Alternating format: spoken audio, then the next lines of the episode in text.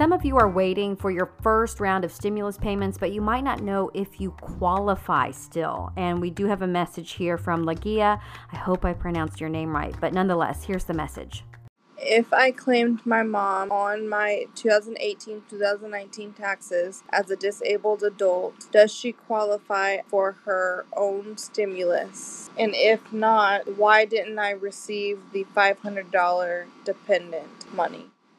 Well, there is some good news and bad news. The first round of stimulus checks did not go to adult dependents, nor did they go to the people claiming them. If you remember, under the CARES Act, only people who had dependents under 17 years old got that $500.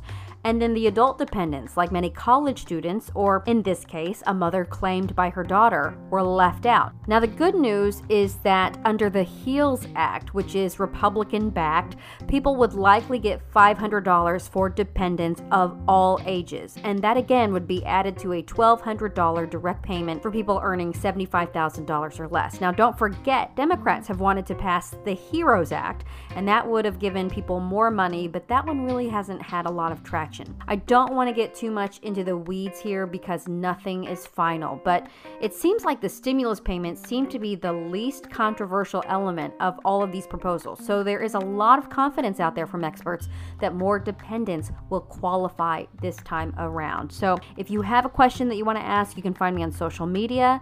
Just look for Michelle Li TV, and you can also leave a message if you are listening on the Anchor app.